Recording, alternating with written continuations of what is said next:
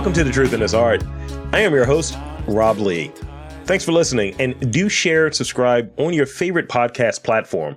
Leave a comment and let me know what you think of the podcast. Today, I am in conversation with a dynamic, versatile museum experience adventurer who craves the possibility of what a museum can be. Please welcome Gyna Verduzco. Welcome to the podcast. Hi, thank you for having me. Thank you for coming on. Way over there in the West Coast, we are spreading this brand of uh, storytelling and conversation. So thank you for making the time. Yes, you know, I happened to find you on LinkedIn and I was like, you know what? What a great opportunity. Absolutely. Absolutely. And um, in reading over your background, like it's um, it's some interesting stuff. So I'm going to have some questions for you. And um, I want to start off with kind of the, the, the, the de facto kind of introductory question. Could you give us those vital stats, like your background? Where'd you grow up? And uh, what was that first art making or, or experience with art for you? So I was born in Veracruz, Mexico. So there's a lot of uh, rich history.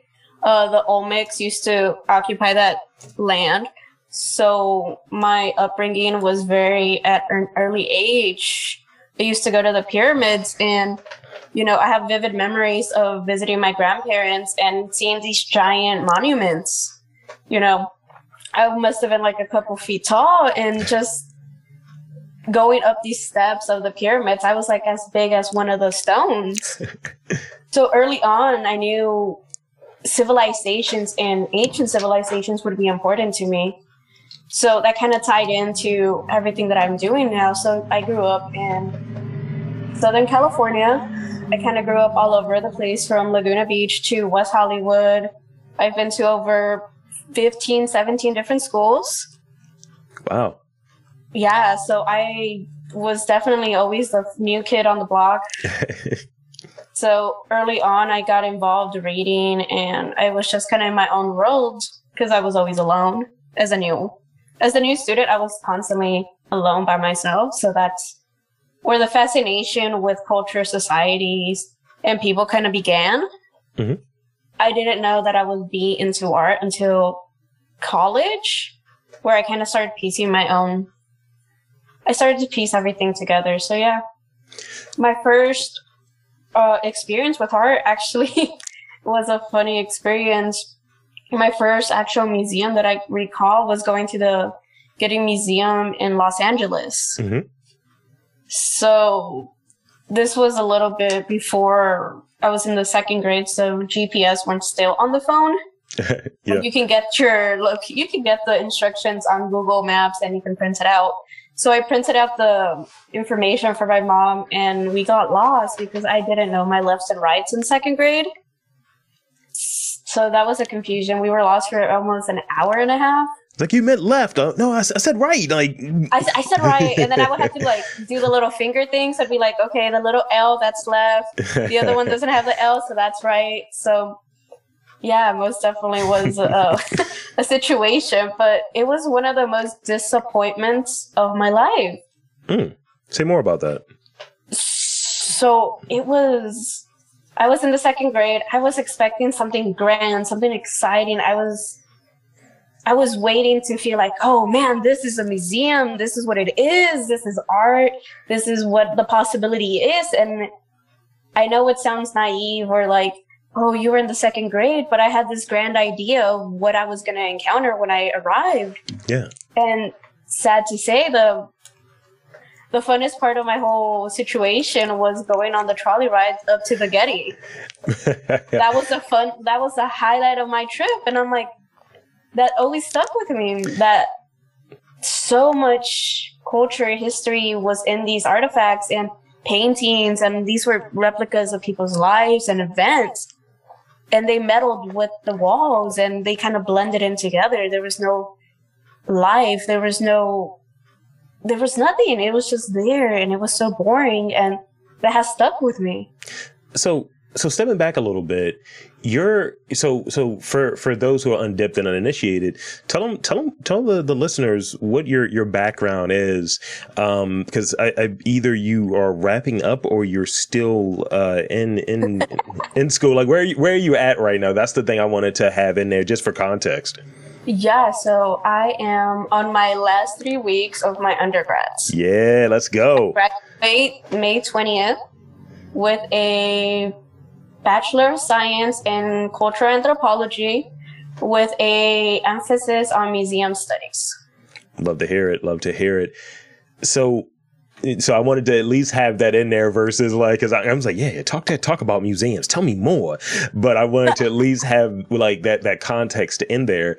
So as you're, you're having that experience and being in nearly two dozen schools and then get, and like kind of coming to this awareness and this awakening on your interest in, um, like, like art once, once you're in like, uh, college and you're, you're thinking of like just memories of going to the Getty and kind of how that was, wasn't as, as great as you, you thought it would be. And even further experience of being in huge, like structures that are, are man-made, but just don't seem like they can be with the pyramids of Veracruz. So tell me about your thoughts on whether human creativity matters. And in that, tell me what maybe attracts you and and, and, and retracts you, attracts you um, to like creative things and what really isn't your cup of tea. So does human creativity matter? What attracts you if it does matter? And what's really not your thing? So I truly think creativity is one of the most important things to exist. If I think if creativity is nourished and developed properly, anything is possible. Everything started off as an idea and then that idea evolved. So I do think creativity is extremely important. And I might be somewhat biased because I am studying human interactions and humans. So I do see some bias in my opinion, but overall, as creativity allows us to view and solve problems, we become more open and aware of everything around us. So yeah, I do definitely think creativity is beyond important.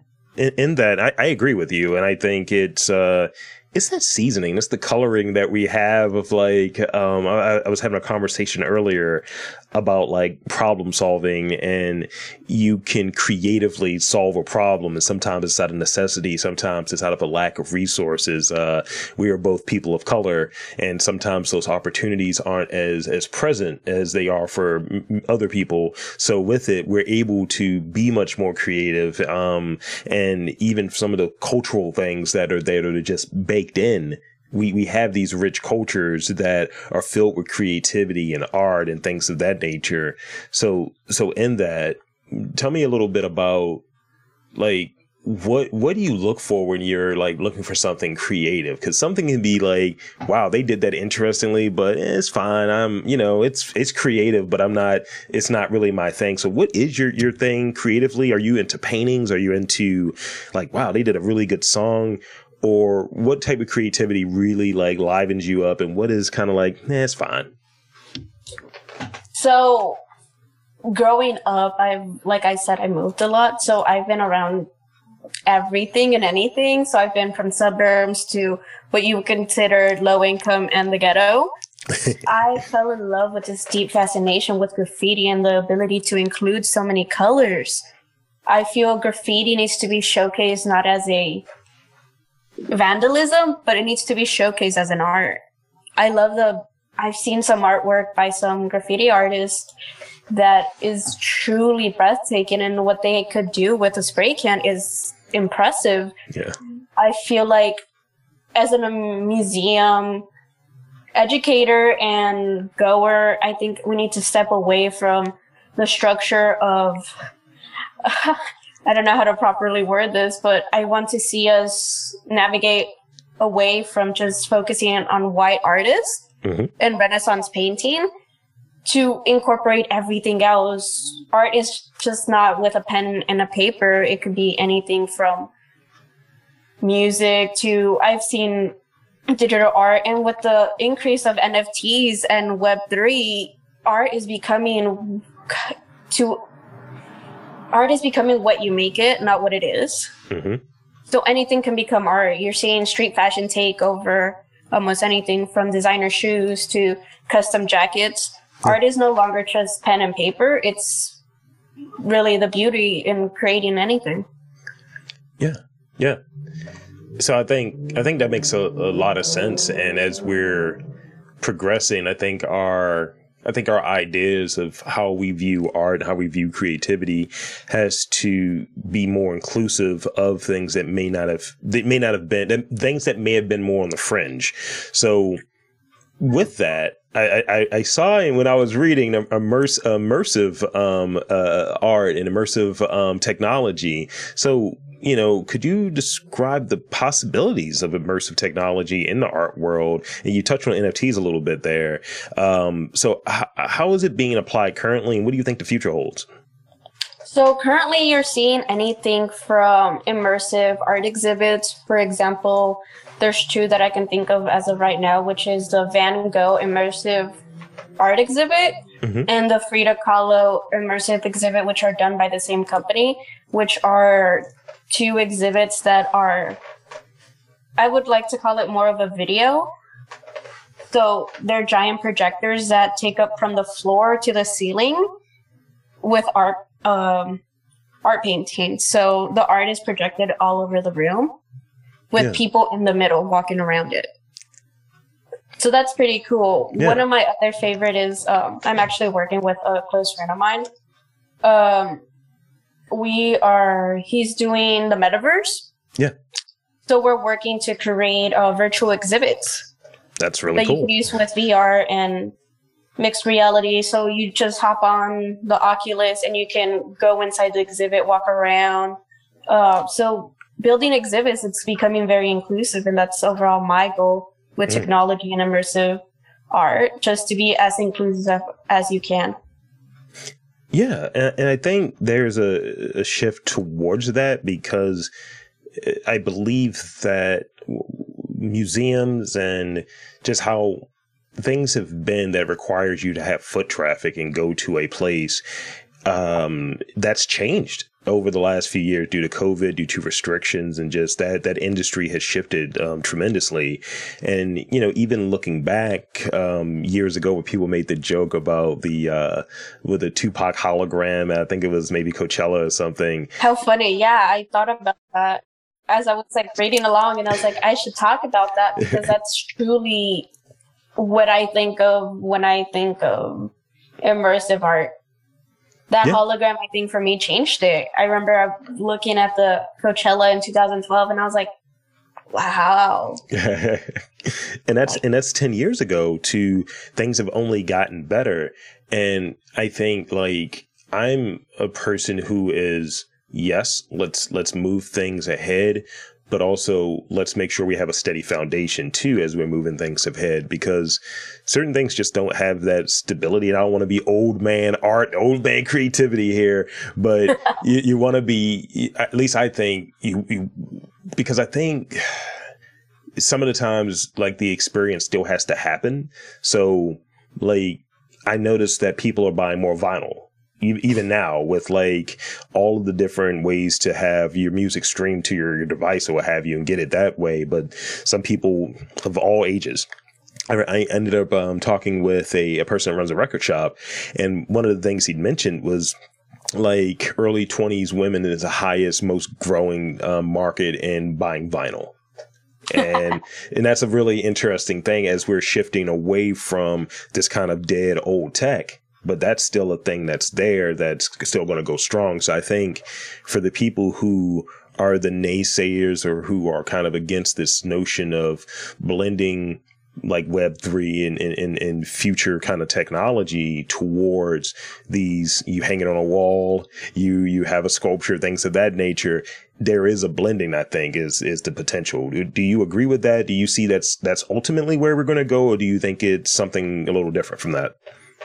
I think overall, a blending, it's where we're going to go. I know recently I did have, I encountered an issue at one of the exhibits that I'm working on where one of the, um, one of the curators, board members, they want to replicate a A I. So it's an A I. So an artificial intelligence is going to be produced mm-hmm. for this exhibit alone. It's going to showcase Native American art. So it's going to be a, a replica of a person that once passed away. So we have all the photos. She's been three D modeled, three D, uh, she's in photogrammetry. So we've gotten her to move and everything, but something about it feels wrong. Yeah, that's, that's a, it's a thing. Like, um, it feels very wrong. So yeah, I had to step away from this project, and it did cost me a couple, you know, they weren't very happy that I didn't want to work on this project anymore because I did all their photogrammetry, but something in me said that, no, this was incorrect. I didn't want to bring somebody that was dead back to life with artificial intelligence. Mm-hmm. It kind of felt I was playing almost like a god, you know, yeah. bringing somebody back to life. Yeah, and it and, and it, it and it harkens to like a plot from a sci-fi movie in some regards. It's like, yeah, this person's back, and it was like, oh, it's the revenge of this art that I created. How, how's this? How's this gonna go? And And I, and I th- I think with the potential of the, maybe like digital exhibitions and things of that nature, it widens the accessibility of these things. And even even this podcast is, you know, like, this is my art, this is my creativity, and it could I have listeners in Iceland of all places. You know what I mean? And it it broadens Hi, it. Shout out to Iceland. They're gonna be checking yeah, you out. So so. You know, reading that you're, you know, a museum adventurer. Tell us about a, a journey uh, that had a profound um, impact um, on your creative sensibility. So one of the best museums, I've talked about my worst museum exhibit, but one of my best museum exhibit was in two thousand eighteen. I was, I think, a freshman in college. I thought I was badass, and I snuck away from a class and drove to L A because every good museum is in L A apparently. Um, so I went to the California Science Center, and they had a King Tut exhibit. And when I tell you this exhibit was a dream come true, I have I still feel heavy emotions, and so many emotions passed through me as I was recollecting these memories, and I was like, this was the moment that everything changed for me. Yeah. I remember at the time I didn't have a good job, so I had to save up the money to pay the sixteen dollars to get into the museum, plus pay parking, because in L A you got to pay parking for everything. So I paid like forty dollars in parking. Right? Rough, rough. And then sixteen dollars. It was like sixty dollars in the end for everything. So that was like a big hit out of me. So I was like, dang. So I did contemplate like going. Uh, but it was a King Tut exhibit, and to this day, it's one of the best exhibits. I remember when I walked in, and you walk into this hallway, and it's dark, and they're projecting photos of how he was first discovered, and when they first made the breakthrough, when everything, the first photos, oh God, like, I'm even losing words, but I remember I was crying. Because in second grade, I've been really into ancient Egypt, and it was just like a dream come true. So like all the hieroglyphs that I would see in my books and videos and YouTube videos, like they were right in front of me. Yeah. And it's one of the best moments of my life. That's amazing. It was breathtaking. It was inspirational. And I think there's so much potential, mm-hmm. but also that exhibit did lack a couple things now that I'm older. And then I can't fantasize about it the same that I did before. I knew all the things that I do know now. I wish it would have been more immersive. I really wish you would have been able to. So right now what I'm working on is I'm really big on three D printing. Mm-hmm. And I think three D printing is the way I want to shift my exhibits, as I want to incorporate artifacts where people can touch them. Yeah. So that's definitely where I'm heading with my exhibits. I don't want my exhibits just to be, look at this, take a photo, and you'll forget about it. I definitely want to incorporate, touch all your senses when you go into exhibits. And that's my biggest mission in museum creation. It's just being able to touch and feel and experience with your hands and your, mo- and your mind, and mm-hmm. not just your eyes. It sounds like you want people to be dipped. Um, yeah. I dig it. I, uh, I, I, I like immersion. I like being able to kind of, kind of impact all of those senses. Cause I think it's not just looking at art. It's not just, you know, cause most of the times you can't touch it or what have you. Right. Um, uh, in, in some of these like really big museums, some of the more accessible ones, maybe there's the opportunity to interact with the, um, the art a little bit more, but the, the notion of immersion, you, you connect, you, you establish that much more of a connection to it. Um, I remember the one museum that I went to in uh, Los Angeles, uh, well, in California, period. Uh, I was in Little Tokyo, to be exact. It was, uh, it was, it was the, what is it, the MoCA joint? Uh, yeah, the MoCA. They have. Yeah, the, I, I went to the Doctor Death Body Worlds exhibition. Very good one. That was something else. I was like, oh, these are. These are bodies here. Yeah, body, yeah. It, it it was something, but at the same time, I you know that's an experience that is always going to be there because it's not something that I've seen before. I I didn't do the thing, this navel gazy thing of I don't know if this is art or not. I was like, wow, this is this is different. This is interesting. Let's keep going. Let's keep exploring. And because uh, I was there with a with a peer, and I was like, yeah, let's let's understand this a bit more. And I, I went like three, maybe four years ago, and I still remember it very well. Yeah, the Body Museum. I think it's. It's not for the weak of stomach. No. For sure. um, but it's fascinating what an exhibit can be and transform into when you think outside of just pictures and descriptions. Mm-hmm. Yeah. I think stepping away from that is really where I see the future of museums going. I've seen museums that are meant... L A has this uprise of museums that are just made for selfies. So there's selfie museums now in L A, yeah. So you could go to Santa Monica and you'll catch museums that just one hundred percent made for you to take photos. Wow. There's a museum that's made for uh, black hair, which I think is beautiful. It tells a story of like, I think they executed successfully how to tell a story of the resistance hair has and how certain hair colors and textures and, you know, protective styles are viewed as a negative thing. Yeah. And I think they executed that so pro- so well, and I hope anybody of color can go see it.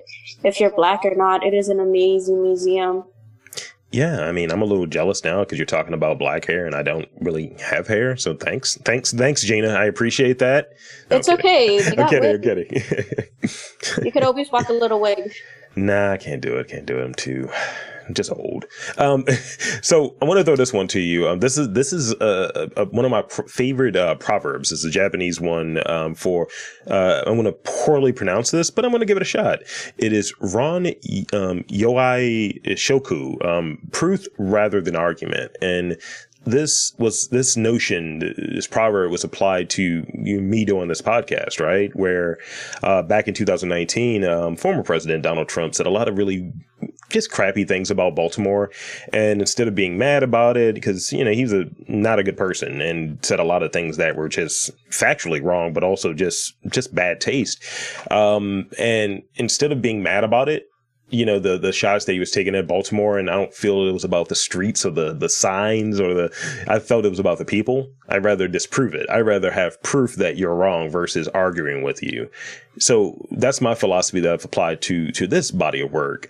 So is there a philosophy that you apply to your approach to your work and your, your, so, so tell me about that a little bit. What, what would that approach be if you had one? Yeah. So we go back to speaking of creativity, and I think creativity is the fundamental structure of everything that I do. So with that being said, my philosophy is that if there's a will, there's a way. And if I want it, I'm going to get it. Love there's nothing above that. And if I want it, I got it. I'm young. I've done everything I've said I am going to do.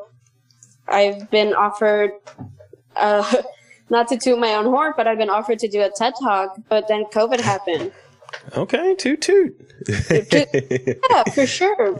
So I've been offered to do a TED Talk, but then COVID happened and they just dropped the ball and aren't proceeding with it. But I truly do feel like if you want it, you have to get it. And life is so short that you got to make yourself happy at the end of the day.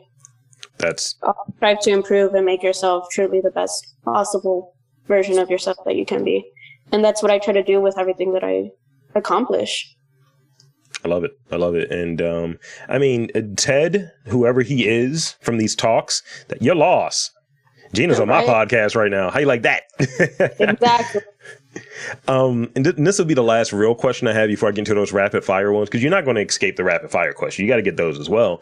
Um, so th- this one I think is kind of interesting. I, and I think really, especially from like your your vantage point and being around museums and having experience and seeing like some of the like anthropology and, and seeing like really, really ancient pieces of art and, you know, and, and stuff that's in the future. Those are two very different, far apart sort of thing. So I think th- this question is, um, some of us seek to first understand while others seek to be understood.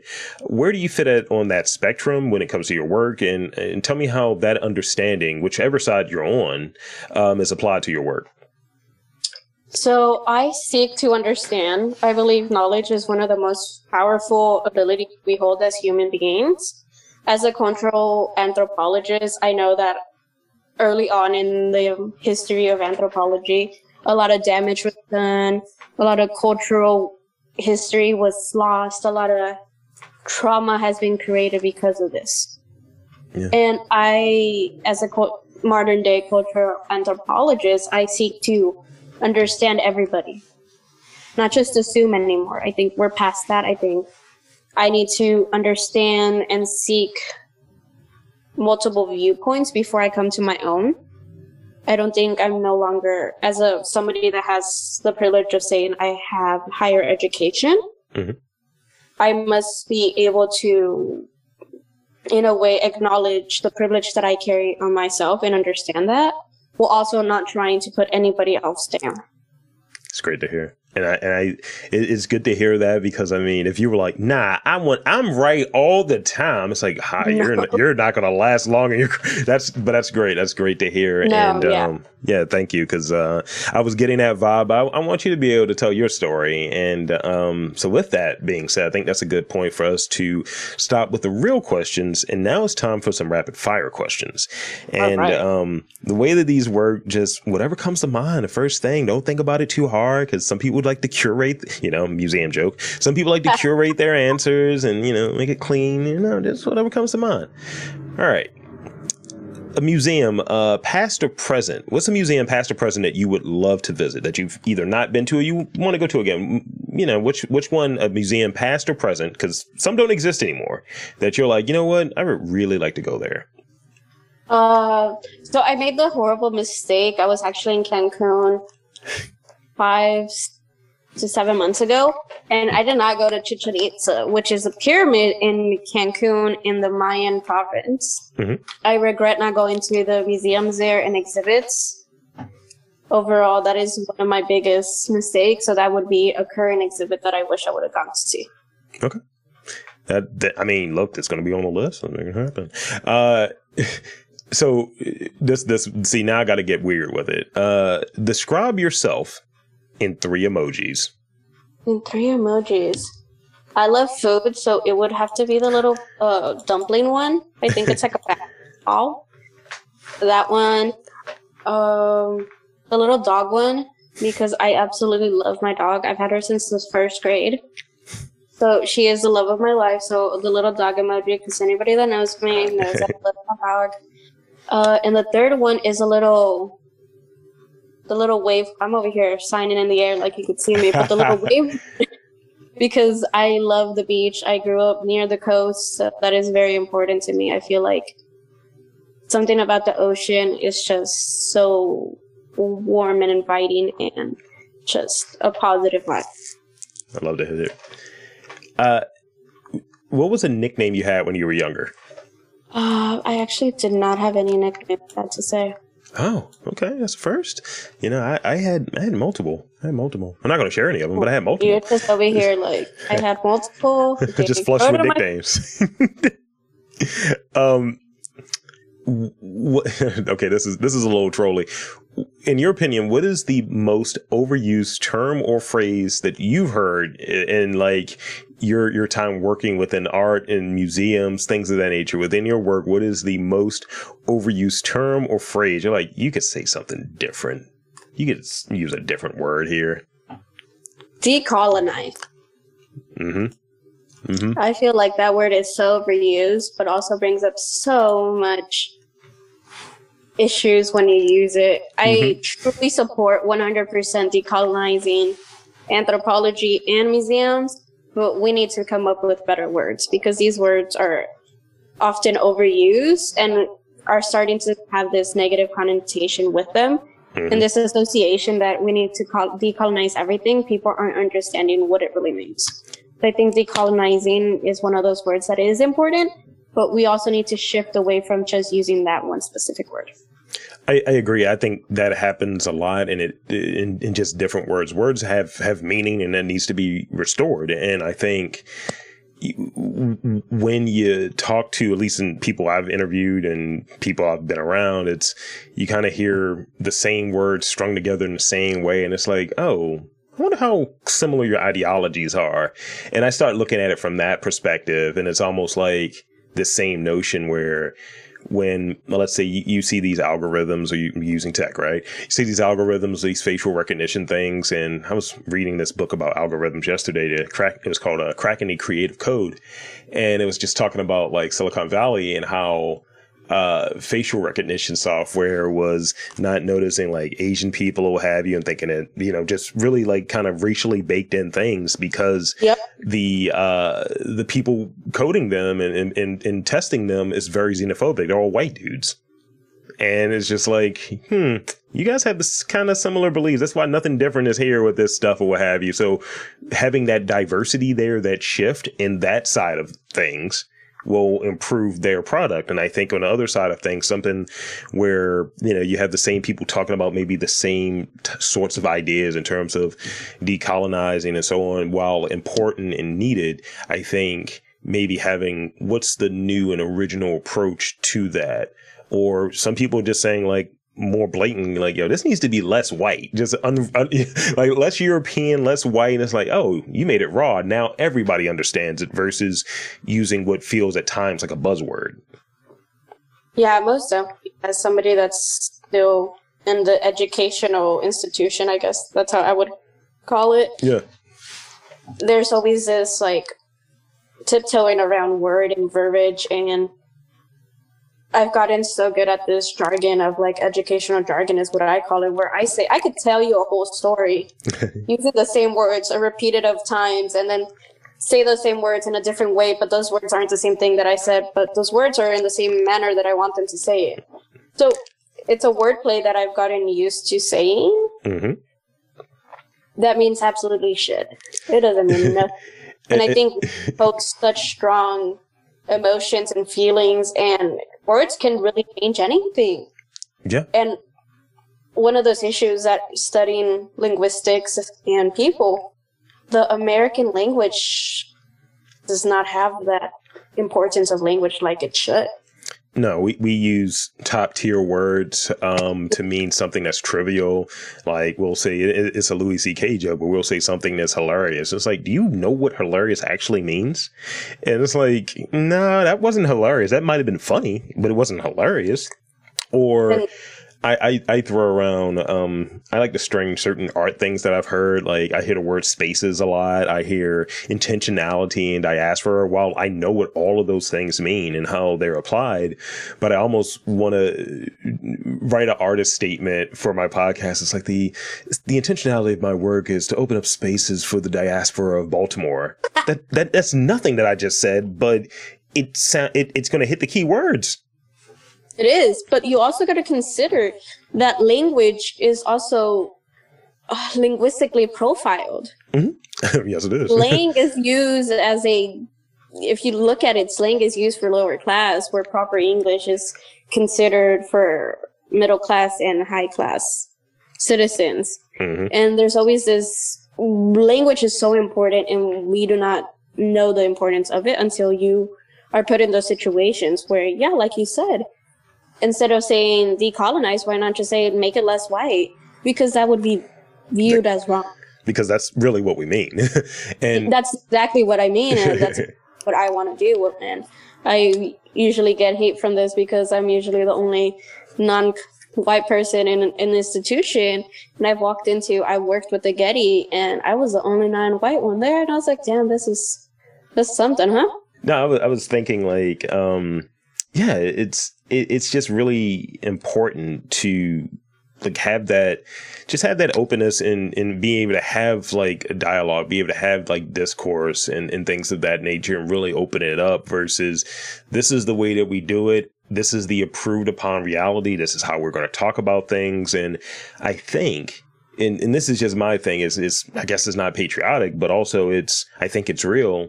This is why people who Are, are outside of America, like who don't live here, are kind of better in some ways because they are multilingual. They can be polyglots. It's like, oh, I speak seven languages. It's like, okay, you have, you know, in, in addition to knowing all of those different languages, you may have a better grasp on the, the, the, the power of words and linguistics than your average well-educated American because you know, you know, multiple languages.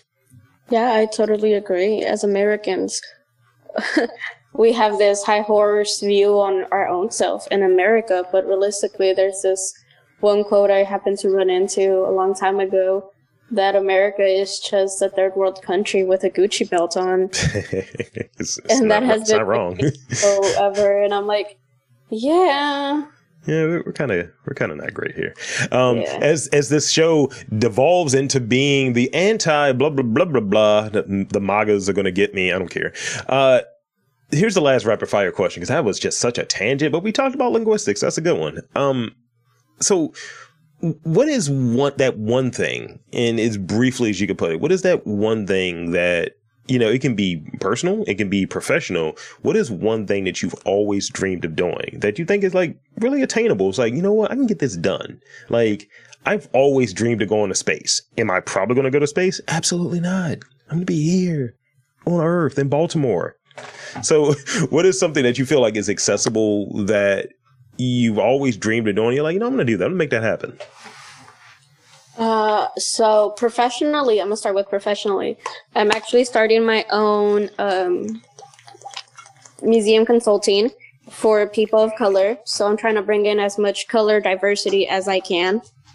So that is my professional goal. And that's what I'm gonna, I'm started doing. So I already started a brand. It's gonna call Alabrije, Alabrije Museum Consulting. So look for that. Absolutely. Um, and then for personal, I think something that I've always wanted to do is go to the depth of waters. We're talking like a couple thousand feet underwater, but that sounds very scary. So it does. I don't know how I feel about it, but that's always something I wanted to do, but also probably one of the scariest things that I can think of. You're going to run into one of those underwater pyramids with a Kraken or Aquaman, something. I don't know. Oh, no, yeah, no. The underworld. Right. Atlantis. Something like that. So that's pretty much all the questions that I had. And um, one, I want to thank you for coming on to this podcast. And two, I want to invite and encourage you to tell the fine folks where they can check you out online. Yeah, so you can look me up on LinkedIn at Gyna Verduzco. I also, if you kind of scroll around there, you could also find my personal website, which is still in development, but that'll be coming shortly. So yeah, you can mainly find me on LinkedIn. So there you have it, folks. I want to again thank Gyna Verduzco for coming on to the podcast. And I'm Rob Lee saying that there is art in and around your neck of the woods. You just got to look for it.